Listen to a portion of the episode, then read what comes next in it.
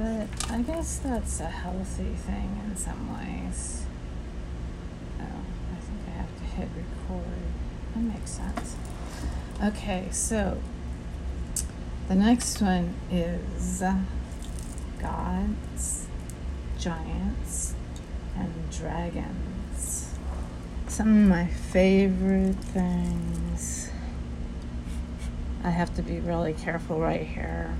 This is where things go kerflooey. Okay, so right now it's not connected and I can't take it out because it's um, out of power. So we'll just have to wait. So let's talk about um, is this plugged in? Let me see. I think this one's ready to go too. Yeah. All I have to do is push that button. What we could talk about while this is, um, I'm, I'm so afraid to move it, is how this is going to go. Um,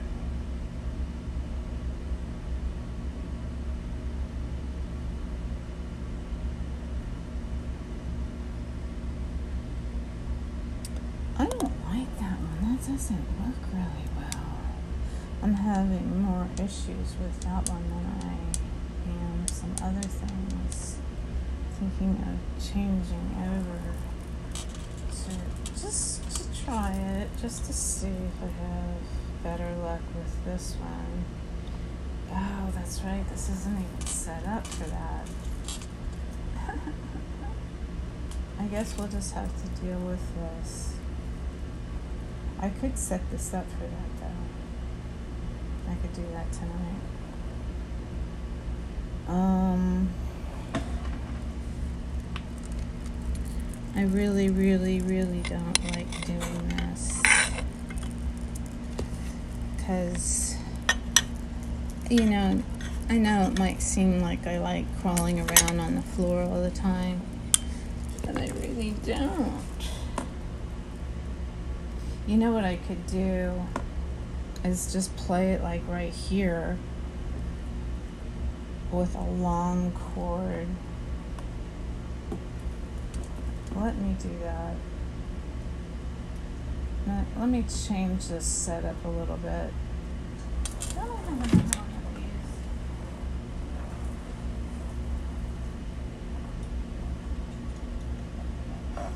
Okay. But you know what? This isn't even working this way.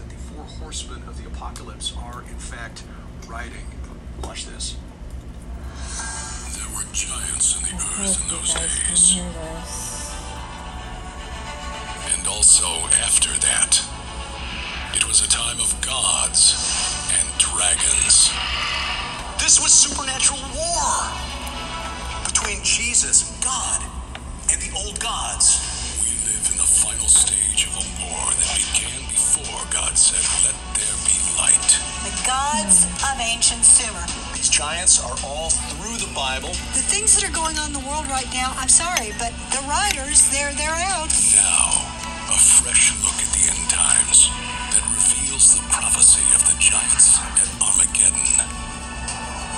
Names the four horsemen of the apocalypse already is in the world today. These entities are real entities and not just metaphors or Right. symbols. And they're all named.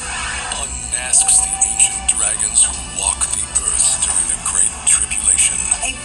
primordial entity such as Kronos or Chaos, Leviathan, Tiamat. His breath kindles coals and a flame comes forth from his mouth. What is he describing here if not a dragon? and unveils hidden prophecies of their ultimate destruction.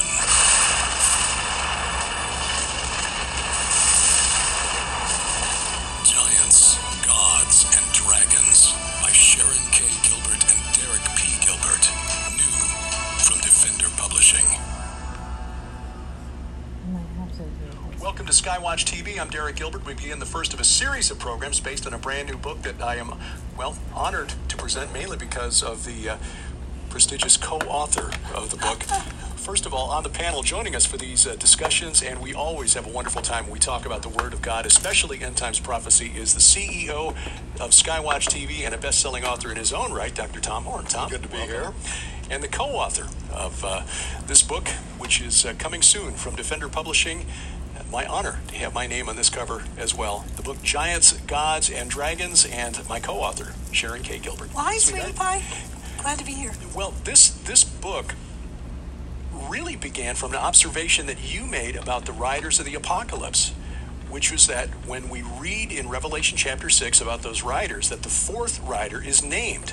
I've been talking about that for years. Yeah, He's given a name, Thanatos, and Hades rides with him. That's another named small g god. right. And you gave a presentation on this several years ago mm-hmm. at a prophecy conference, and it we kind of filed away. And then this year, Tom, in his wisdom, suggested, "Hey, why don't you write a book because of the COVID nineteen outbreak?"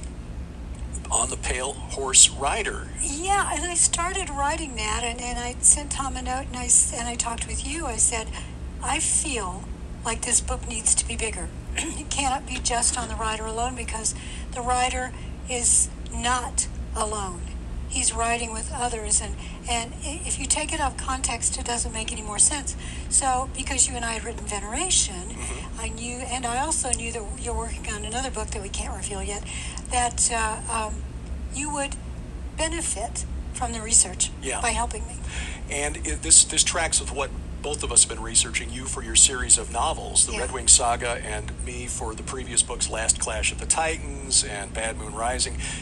That when we apply the divine counsel research of scholars like Dr. Michael Heiser, uh, author of Reversing Hermon and other books, we apply that to the riders of Revelation, and uh, we came up with some interesting, I think, interesting conclusions about the identities of the other riders.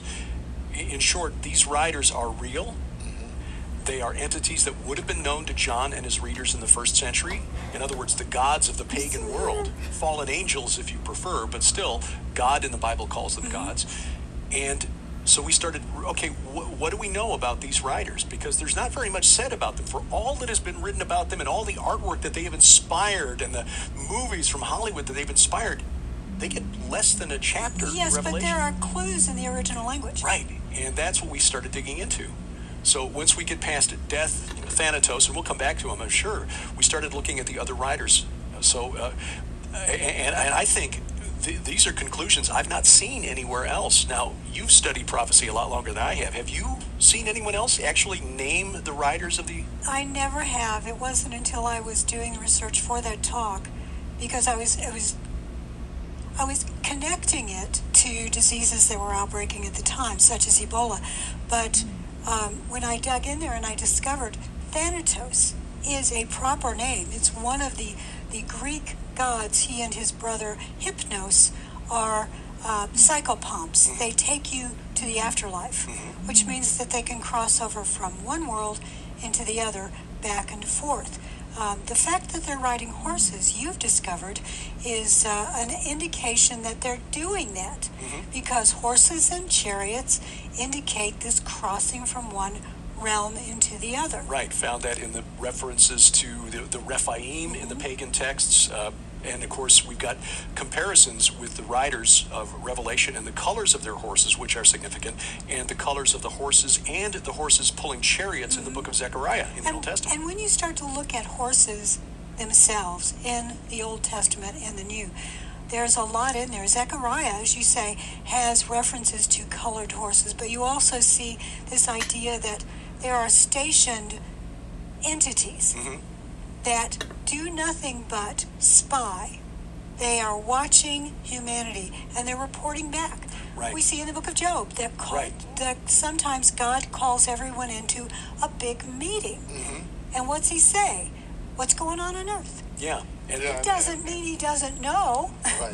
And as I was reading your book, uh, you know, over the last couple of days, as much of it as I could Yeah, that might possibly read, you, I would you agree with something you said a little moment bit. ago. You know, have you seen anybody else that has explained the meaning behind these different deities and gods? I would venture to tell the audience, you can't possibly understand a lot of Middle Eastern history, a lot of it. If you're reading even, you know, extra biblical texts about the mythologies of this god or that god, mm-hmm. you can't really even understand what is being said in many cases, but that is especially true where in the Old and New Testament it makes direct references to these gods, which of course for me makes my antenna go up because it says, okay, there's something more here than just myths. There's mm-hmm. something more than just a bunch of people, you know, thousands of years ago came up with some interesting stories and created some interesting creatures and characters in order to tell this the lore, you know, the yarn or mm-hmm. whatever, mm-hmm.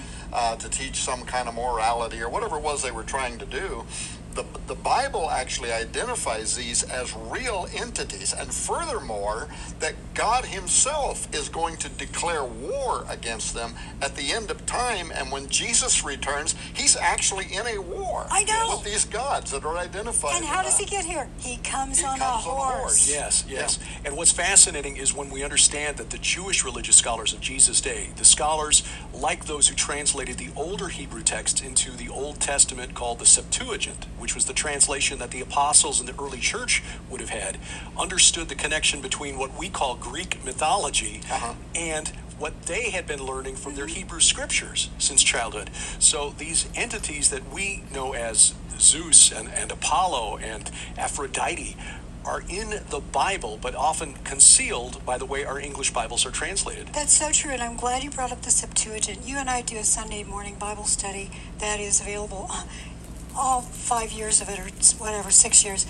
But uh, we, we like the Septuagint because of the reason you said that they, the uh, third century BC writers were using the Hebrew, translating it into Greek because the Prince of Greece had taken over the That's right. known world. That's right. And so Greek was the lingua franca. Mm-hmm. Everybody read in Greek. So when the First Testament disciples get together, their reference is Greek. Mm, yes, mm-hmm. and there are sections, there are passages in Scripture that make it clear that the that the uh, Jewish religious scholars, and we talk about this in the book Giants, Gods, and Dragons, and our, our purpose was to show that these, what we would consider fantastical creatures of fantasy lore, the world of J.R.R. Tolkien, is Yeah. in the Bible from cover to cover. Right. Oh, it is. And and they the early It's church understood this. The apostles understood it. it. The Jews of the Second Temple period understood this. Uh, for example, when David goes out to do battle with the Philistines in the valley of Rephaim, Right. which is just southwest of Jerusalem, in 2 Samuel, the translators of the Septuagint took the Hebrew and rendered it into Greek as the valley of the Titans. Mm-hmm. They understood that the gods of the Greeks, the old gods who had been punished, or by because in, in the Greek story, it's because they lost to Zeus and the Olympians. Mm-hmm. But these were the gods who were confined in Tartarus. Well, Peter makes mention of a group of angels who had sinned, who were locked up in Tartarus. Jude references them as well, both describing them as uh, in chains in gloomy darkness until the judgment. Right. And those, of course, are the angels of Genesis chapter 6, the creators of the Nephilim, the parents of the Nephilim. Right. So we've got a connection there in Scripture, which was understood clearly by the Jewish religious scholars of the angels, the sons of God of Genesis 6, and the titans of Greek mythology. They And knew. it's actually it's actually more than just a casual reference. In other words, they're not using Tartarus to describe the underworld. Yes. Um, because it happened to be a convenient Greek word, as you say, they're they're speaking Koine Greek. Most people don't know the disciples. Most of them couldn't speak Hebrew, right? They were Right. Hebrews of nationality, but they were speaking in Greek. Right. That's why they were using the Septuagint. But uh, most people don't understand that the connection there is actually to real entities that played a real role beginning at Mount Hermon. The Watchers come down, but that even the life of of Jesus Christ. Uh, for the Hebrews, what they were looking for in the Messiah was somebody who would turn over, would, would counteract, if you will, right? Disannul the curse that was brought on the earth by what the what do you call them, the Tidanu, the, the Yes, the right? Titans, yes. Uh, there, I, I'm going to do this a few times during these programs. I want to take some quick excerpts from your book Oh. And then have you respond to them because I want people to realize how important this book is, how it will revolutionize your understanding of the Old and New Testament, the life of Christ, but also prophecy, right? So I'm not, I don't want to re- get too wordy in my reading, but let me see if I can just grab this out of the last chapter. This was one of the places in the book that I'm like, okay, I pastored 25 years. I was an executive in the largest evangelical organization in the world, and I never heard anything like this all those years, right? There's another aspect to the name Rephaim, it says in your last chapter, that undergirds the notion of the scenario being way more than death on a green horse, right? This is when my antennae went up, right? Uh, and then you go into talking about your great research and the last clash of the Titans, uh, and you're talking about the meaning of the words that leads to the mighty ones, right? The best be understood the light of the Akkadian Rabba um to be large, great, the derivative Rabiam, leader, chief. Anyway, thus you say the RPUM.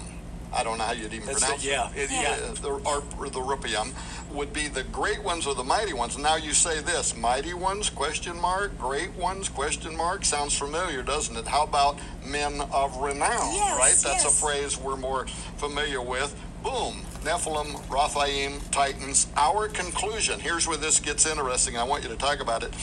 Death, so now we're talking about the riders of the book of Revelation and in the end times and prophecy, which you which you assert have already started their ride. The Yeah. spirit of them has already started their ride. Death and his entourage are titans, possibly accompanied by members of the Rephaim, who, as we noted earlier, are the demons who've plagued the world for thousands of years. Maybe all of the horsemen are titans, or perhaps the first three, just the opening acts to a final grouping. I could keep reading, but people's brains are going to explode. if you care about the Bible, if you care about the rich meaning that is both Old and New Testament, uh, this is going to revolutionize some people's thinking. And and by the way, this is not guesswork. This is all based on a great deal of scholarly material, much of which has only been made available to us in recent years. Well, yes, um, the Ugaritic texts. Uh, Ugarit was that Amorite kingdom from about the time of the judges. That's when it was destroyed, which is how those te- why those texts were preserved. Those clay tablets were buried beneath burning buildings, so they were fired and baked and preserved until now. But some of them have only been translated within the last 40 years or so. So the great theologians of years, centuries past, did not know that these existed, and these reveal to us that the pagans around ancient Israel understood that the Rephaim existed, that they were they, they believed that they were the spirits of their dead kings, the mighty men who were of old, mm-hmm. that they venerated them through these rituals that we outlined in our book Veneration, and that the Greeks got their concept of the heroes like Heracles and Perseus and Theseus directly from these Rephaim that are mentioned in our Bibles. in the Bible. So yes. what you're seeing among the uh, among the pagan cultures are distortions of an actual event, an It's actual fake news. story, It is right? fake news. the original They're fake the news. CNN of, of antiquity, right? Well, we need to take a break, but I want to tell you how you can get a special offer that includes the book Giants, Gods, and Dragons and a collection of more than 27 hours of video teachings that Sharon and I have assembled over the last few years that incorporates all of this research. We'll tell you about that, and when we come back, we'll continue explaining why death may be and his entourage may be Titans and the relationship between Hades and death. It's not what you think. That's next on Skywatch TV. The Bible is more fantastic than we were ever taught. In our new book, Giants, Gods, and Dragons, Sharon and I showed that the giants of Genesis, the gods of Egypt, Canaan, and Babylon, and the dragons described by Job, Isaiah, and John were not only real, they're all through the Bible from Genesis to Revelation. This is a fresh look at end times prophecy that names the four horsemen of the apocalypse and reveals hidden prophecies of the ultimate destruction of the Nephilim, the death of the gods, and the very last enemy destroyed when God creates the new heaven and new earth. Please take advantage of this special Giants, Gods, and Dragons offer from Skywatch TV because we've assembled more than 27 hours of teachings on DVD to go along with our new book, including Wars of the Gods Volume 1 Search for the Titans as you follow us from the Holy Land to the giants' tombs on the mysterious island of Sardinia. Wars of the Gods Volume 2 Search for the Rephaim, a two DVD set featuring the first look at the Serpent Mound of Bashan, a tour inside the central core of the megalithic monument to the dead, Gilgal Rephaim, and four hours of bonus teachings from me, Pastor Carl Gallups, and Messianic Rabbi Zev Porat. Plus, this is War, six hours of never before released teachings recorded live in California last fall. Unmasking the Ancient Gods, six presentations by Sharon and me at the 2017 Blessed Hope Prophecy Conference, The Four Horsemen of the Apocalypse, 10 programs from our weekly series Unraveling Revelation on the Riders of Revelation 6, and The Battle Against Giants, Gods, and Dragons, four hours of teachings on spiritual warfare and the prophesied destruction of the supernatural enemies of God. All of this, the new book, Giants, Gods, and Dragons, plus seven DVDs with 27 hours of video on the supernatural war in which you and your family are deployed, is yours for a gift of just $35 plus shipping. Don't miss this offer. Call the Skywatch TV store at 844 750 4985. That's 844 750 4985. Or log on to skywatchtvstore.com. Welcome back to Skywatch TV. I'm Derek Gilbert. The Riders of the Apocalypse loose on the world today. We're discussing the brand new book by my best friend and me, Giants, Gods, and Dragons, with Skywatch TV CEO Dr. Tom Horn. Uh, the, yes, the, the riders of the apocalypse and this idea that they are literal entities, not just concepts or representations of conquest and war and famine, but actual entities responsible for these things. Um, we, we make the case in, in the book that these riders have been out and loose since the first century. This is not a future event, they're out there now. Yeah. Um, so, do you want to break down it? Well, you and I have discussed it- this a lot on Unraveling Revelation and also in our podcast, Gilbert House Fellowship. My position, and I think you agree on this, is that when we see Christ arrive in the book of Revelation, he is like a lamb who has been slain. Before he appears, John sees that the Lord God Almighty has a scroll in his hand. And everybody's weeping, including John, because no one on earth, in heaven, or in the earth, Under the earth, Under yes. the earth. Yes. is worthy of opening it. Yeah. So the question is, where is Jesus? I think First Peter three nineteen answers that question. That's when he's proclaiming to the spirits in prison, Well, and I've heard that taught on that those are the spirits of the dead. of But it's clear from the context because he connects it to the flood of Noah that he's dealing with these angels who sinned in Yes. Genesis chapter six. Yes. I love the way Dr. Michael Heiser presents it. And I'm going to paraphrase him, but he Mm. basically says Jesus went down there to say, "Hey, surprise! Bet you didn't get expect to see me here." Exactly, I 'Cause so love it. He's not in Hades with humans, where the human spirits would be. Right. Uh, it's it's in clear Tartarus. he's in Tartarus, and uh, he is basically saying, on the to at dawn of the third day, I'm getting out, but you're still dead. Now, what do you think is meant when it's what says that Jesus You're not gonna rose and he believe has the have keys to death, hell, and the grave? A lot of people would say, well, isn't that all th- three different names of the same thing? But by having keys, there is an implication that there is a door to unlock, which implies a prison. Mm-hmm. Mm-hmm. They are in prison. Which is always how Tartarus is described in the pagan texts. And when you read carefully in the Old Testament, you even see Sheol is described in, in, in some passages in that uh, respect, you know, being surrounded by bars. But uh, it was clearly the understanding of the, the, the pagan mind. And that's why Peter, in 2 Peter 2, verse 4, where he talks about the angels who sinned were such a memory. thrust down to, just these key verses, thrust down to, and our English Bible said hell, but the Greek word is tartarau which is significant because that was not the same as Hades. There were I'm different places. Tartarus was for problem with this one, uh, supernatural rebels who needed to be confined, not the human dead. Um, And so- Jesus and Jesus says that as uh, Jonas went down into the belly of the earth, Mm-hmm. right? I will be, he's going to be down there for uh, three days. Uh, and what does Jonah say when you read the book of, uh, of Jonah? Uh, he says he went down into the belly of the earth to a place in the Hebrew there is called Barabak, Mm-hmm. which means a city of gates, gated cities, bars, and Yes. And we know where he went because he said that God delivered him out of the belly of hell. Yeah. Well, But it- three days is important. Yeah, it, it is because we see that repeated a number of times in, in scriptures. We see it also in the pagan Rephaim texts. That's we also see it in the descent of Inanna, which is the story of how the ancient goddess of sex and violence went down to the underworld but came back out on the third day. Went down because she wanted to become the queen of the underworld underworld, as well as the queen of heaven. The point is, all of this boils down to it's a war Mm-hmm. between the fallen and the divine realm over whose children are resurrected. Exactly, and that's you know, First Corinthians fifteen, an amazing chapter in Scripture. But that's what really what it's all about.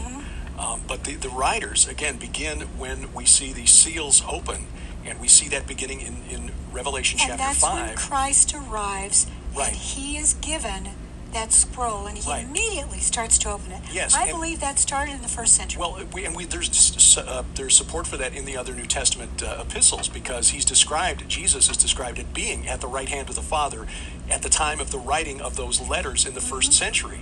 So suggesting that the the, the ride uh, the riders are still waiting to go out really doesn't fit with what we piece together from the letters of the the apostles and what we see in I- Revelation I, chapter think five. part of the problem is that it's been traditionally taught that they have not yet started riding, that their ride begins on day one of the final seven right. Mm-hmm. years of Daniel's 70 weeks. Um, that's called the Tribulation Week, if you're not familiar with it. But I believe, as you do too, that he start that they started in the first century because, first of all, because Christ arrives and he starts unsealing it, so it just makes sense logically and in the original language. It seems to imply it.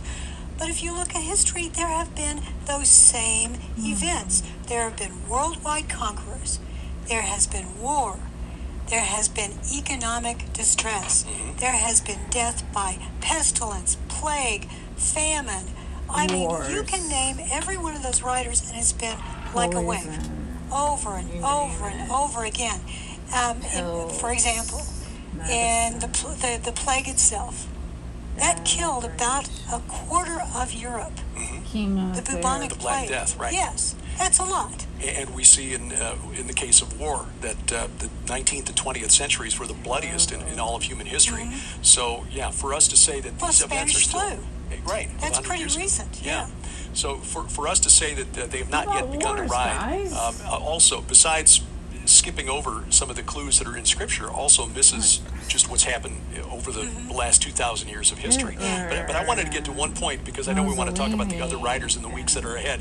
You came across something and really uh, analyzed the, the rider on the pale horse and the relationship between death and Hades that I had never heard before. I had- put this in the book. I had always assumed that Hades was the more powerful entity because Thanatos is a psychopomp Mm-hmm. in the Greek belief. He was an entity that, along with his twin brother Hypnos, they brought you either to eternal rest, going to God, this idea of being asleep. That's Mm-hmm. what Hypnos did. But Thanatos took you to hell Right, and in took you to Hades. Therefore, it was understandable that when he came out, that Hades would follow as if he were the more powerful entity. But Mm-hmm. the word translated in our English Bibles as following, Hades is following, is akolitheo.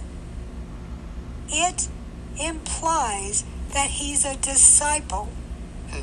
He's following like he's part of the entourage. He's a fanboy. Hmm. Isn't that interesting? Because Greek mythology always depicts the three most powerful gods as Zeus, the storm god, who's the king, Poseidon, the sea god, and Hades, the god of the underworld. But there's a reason, I believe, why he's a fanboy. Because the ultimate enemy is what? Death. Death. Exactly. right. Death is the most powerful entity that God is fighting. And, Yeah. and, and this, uh, I know we're going to run out of time, but this brings up an interesting question. Uh, if death is an entity, then what might be implied by uh, death being the final foe against which we will become victors? Mm-hmm. right? Well, actually, there's one after that, but we'll talk about that in a future episode. well, there's another one coming. In fact, there's Now an entire book that's Yeah. dedicated to that one. But one of the interesting aspects of this is that uh, in the Canaanite pantheon, in the Amorite mind, the death god was called Mot, and he was described as having this voracious appetite. In fact, he even swallowed Baal, the king of their gods, uh, the equivalent of Zeus at one point. So, what do we read in the Old Testament? We read in the Old Testament, and it just described it really hideous as having a lower lip dragging the ground, the tongue that reaches the stars, swallowing up everything. But in the Old Testament, and it's quoted by Paul in 1 Corinthians 15, when at the last trump, when we are all raised up incorruptible, then will come to pass that which is Really written. dis- Death is swallowed up in victory. That's a quotation from Isaiah 25. Death with a voracious appetite Yes. that would eat everything is itself Can swallowed. God- you believe that this was God's way of making a mockery of the pagan belief? Absolutely. Yes, He sounds like absolutely. Absolutely. It is not coincidental. He's sort of like Trump. He takes whatever the enemy says and he turns it on its head. But that's why Paul wrote in the New Testament in 1 Corinthians 15, Oh, death, where is thy victory? Death, where is thy sting? Exactly. So death has been defeated. Yes. He's just not admitted it yet. Yes, judgment has been decreed. We see that in the courtroom scene that's described in Psalm 82. The death of the gods has been decreed. Judgment is yet to be carried out. That is forthcoming. That is uh, the approach we take in the brand new book, Giants, Gods, and Dragons. And in the weeks ahead, we will talk more about the Riders of the Apocalypse and the dragons because they've got like seven heads, which is even more than Smaug if you're familiar with Lord of the mm-hmm. Rings co-author Sharon K. Gilbert, Dr. Tom Horn, and we thank you for watching. Don't miss next week.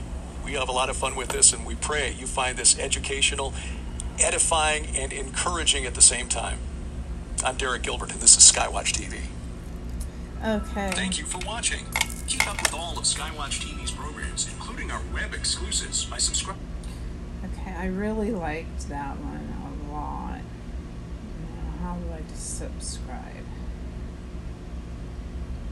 Let's see. Skywatch TV, there we go. Um, yeah, I, I really like that a lot because they took the time, excuse me. I don't want anything to. I'm tired of grubbing around on the floor after things. But I thought that that was really excellent. And let me tell you something about Tataria. Okay, so this was, um, I forget the exact year. I believe it was um.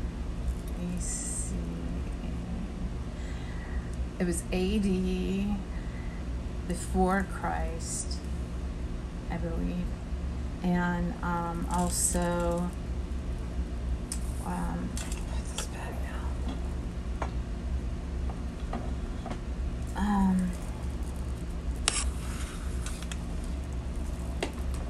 I think this one's this. That's why it's not acting up. I mean, that's why it is acting up. Um, it was above Asia. It covered Russia. And I think it even went down into Germany. So, what I'm going to do, if you don't mind, just so that now that you've heard it, that it was in the Bible, that's where they banished all the, um, you know, Nephilim and the big giants and everything like that. I didn't know that until just today. Just today. That's why I listen to all kinds of stuff so I can piece together exactly what's going on. Now, this this one's giving me some problem, but I'm going to try anyway. Um, and I did have one that was really good, so it might be here uh, again. Here it is, Tataria. I want you to listen to this. Please listen to this. Oh, this is part two. Oh well, hopefully it'll have it.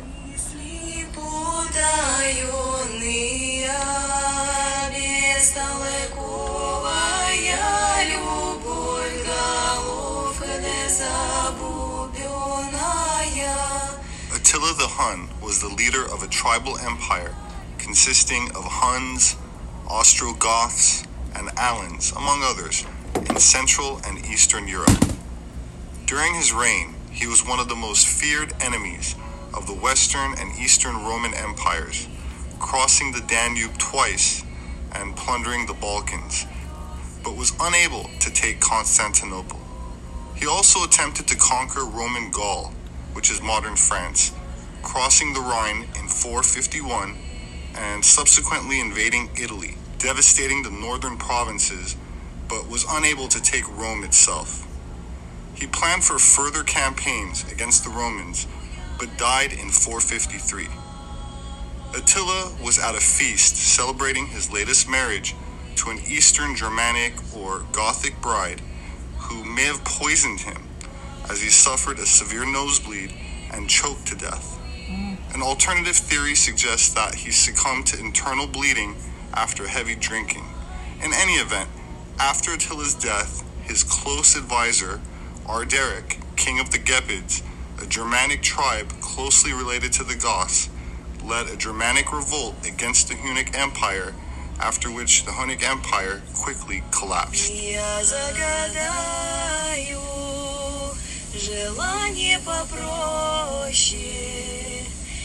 перекрестившись, взгляну на восток. Attila himself is said to have claimed the titles of descendant of the great Nimrod and king of the Huns, the Goths, the Danes, and the Medes. A Khaganate is a political entity ruled by a Khan or Khan, a title of imperial rank equal to the status of emperor. It may also be translated as Khan of Khans, equivalent to King of Kings. By the end of the 12th century, the royal court of Hungary proclaimed their descent from Attila. That said, in World War I, Allied propaganda referred to Germans as the Huns. Nomads invented the stirrup and were the first to put on pants and sit in the saddle. The European fashion of wearing trousers came from the Huns. Nomadic weapons included the saber and bow and arrows. A saber is lighter than a knight's sword. With one swing of its blade, a nomad standing in the stirrup could easily cut down his enemy. A nomad's wife could assemble a yurt in two hours and tear it down in 30 minutes. In the winter, a yurt was warm, and in the summer, it kept cool. Large yurts were put on carts and hauled by buffalo. From a distance, they looked like a city moving along the steppe. The dome of the Khan's yurt was covered with gold. The Khan's headquarters was known as the Golden Horde. In Europe, they became known as the Huns. In the 4th century, the Huns, united under Attila, invading Europe and conquering territory from present-day Chelyabinsk to Munich, simultaneously prompting the Great Migration of Nations. Attila's luck ran out fighting the Goths in the Battle of the Catalaunian Plains. Many of his people then settled in Crimea. One can still find traces of the Huns in the genes of Bavarian barons. Attila was preparing to settle in the territory of present-day Hungary and rule his empire from there, but his young wife poisoned him. After Attila's death, the alliance of the Huns disintegrated. In the 6th century, the Turks grew in strength, having learned how to forge incredibly strong sabers thanks to their unique method of melting ore at a temperature of 1400 degrees. Turks created the Turkic Khaganate. Over the course of a century, they conquered the lands along the Silk Road, bringing all international trade under their control. Turkic language and culture spread alongside gold, silver, furs, spices, and silks traveling on camel caravans. Beginning in 522, the Turks began using runic writing. They read in columns, like on this epitaph, carved in stone in honor of the Prince Kultigin of the Second Turkic Khaganate. The Turkic Khaganate began diplomatic relations with the Chinese, who wrote the first accounts of the Tartars. In the 6th century, the Turkic Khaganate weakened and split into Western and Eastern Khaganates. In the east, the Kimak and Kipchak tribes founded the Kimak Khanate. In the west, Bulgar tribes established Great Bulgaria, led by Kubrat Khan in the Black Sea region. Great Bulgaria lasted only 50 years. Asparuch, Kubrat's third son, went to the lower Danube and there formed the Danube Bulgaria with its capital in Pliska. This is modern day Bulgaria, whose capital is in Sofia. Kotrag, Cupid's second son went north. There, where the Volga and the Kama rivers met, he founded the Volga Bulgaria state, with its capital in the city of Bulgar. In 922, at the invitation of Iltibar Almush, an emissary from Baghdad arrived in Volga, Bulgaria, marking the region's official adoption of Islam. The secretary of the ambassador, Ibn Fadlan, wrote a very detailed account of his journey. By the way, Rus, which would later become Russia, adopted Christianity only 66 years later. Заболела Дуниноголовка, заболела Дуниноголовка, мамашка моя благодетельница, а я дочка твоя разорительница. Вот и гребень, вот и лед, вот и сорок перейден, ты сиди попрядывай, на меня поглядывай. А чего же она заболела, а чего же она заболела, мамашка моя благодетельница, а я дочка твоя разорительница.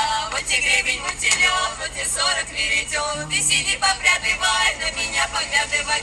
Из-под моря земли захотела, из-под моря земли захотела, мамашка моя благодетельница, а я дочка твоя разорительница. Вот и гребень, вот и лед, вот и сорок веретен, ты сиди попрядывай, на меня поглядывай. The Russian princes appointed by the Great Khan either paid taxes or served in the army.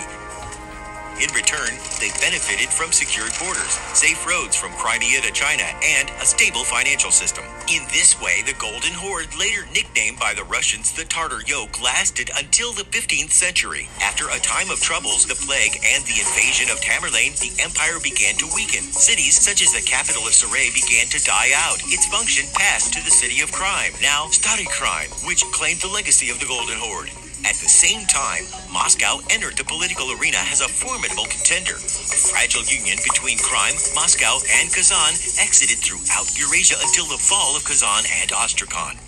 In 1552, Ivan the Terrible sacked Kazan. The year before, he built a military base in nearby Sviyazhsk. Everybody in the region took sides, either with Moscow or Kazan. Ivan the Terrible attacked Kazan with the cavalry of the Kasim Khanat's leader, Shah Ali. Ivan the Terrible had an army of 150,000 people and 150 cannons. In Kazan, he was opposed by 33,000 soldiers. Using gunpowder, Ivan blew up the city wall and stormed in. St. Basil's Cathedral, standing in Moscow's Red Square, commemorates this event.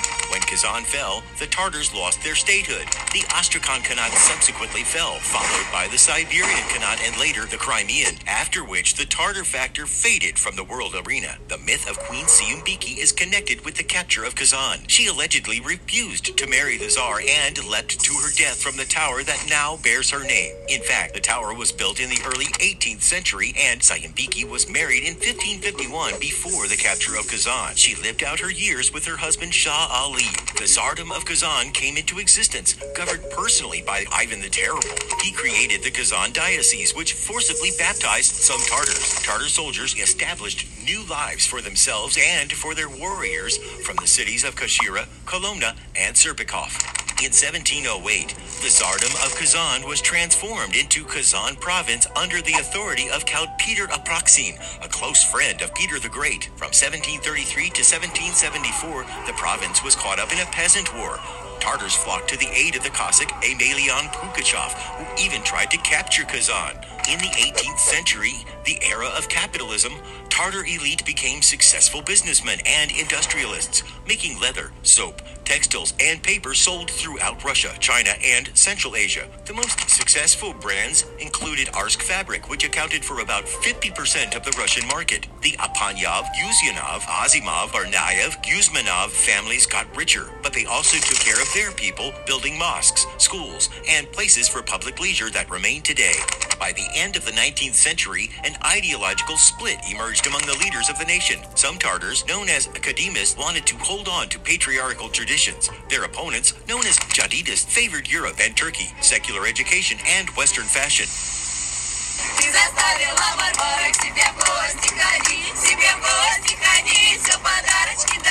Подарю я my name is Robert Sepehr. I'm an anthropologist. Please leave me a comment if you'd like to make a request for me to cover in a future video. Thank you for sharing. Please make sure to subscribe, and I will see you again soon.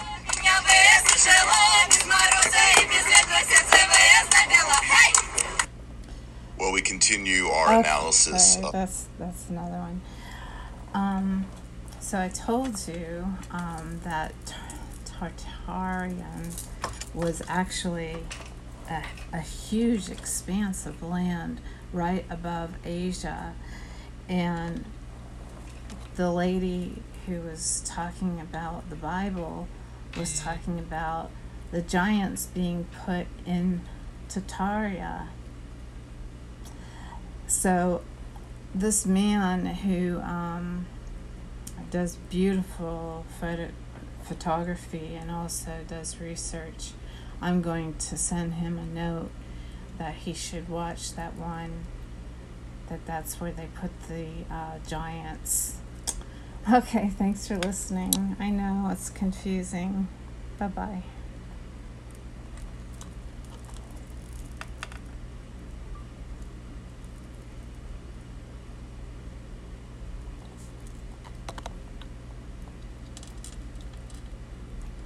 Yeah,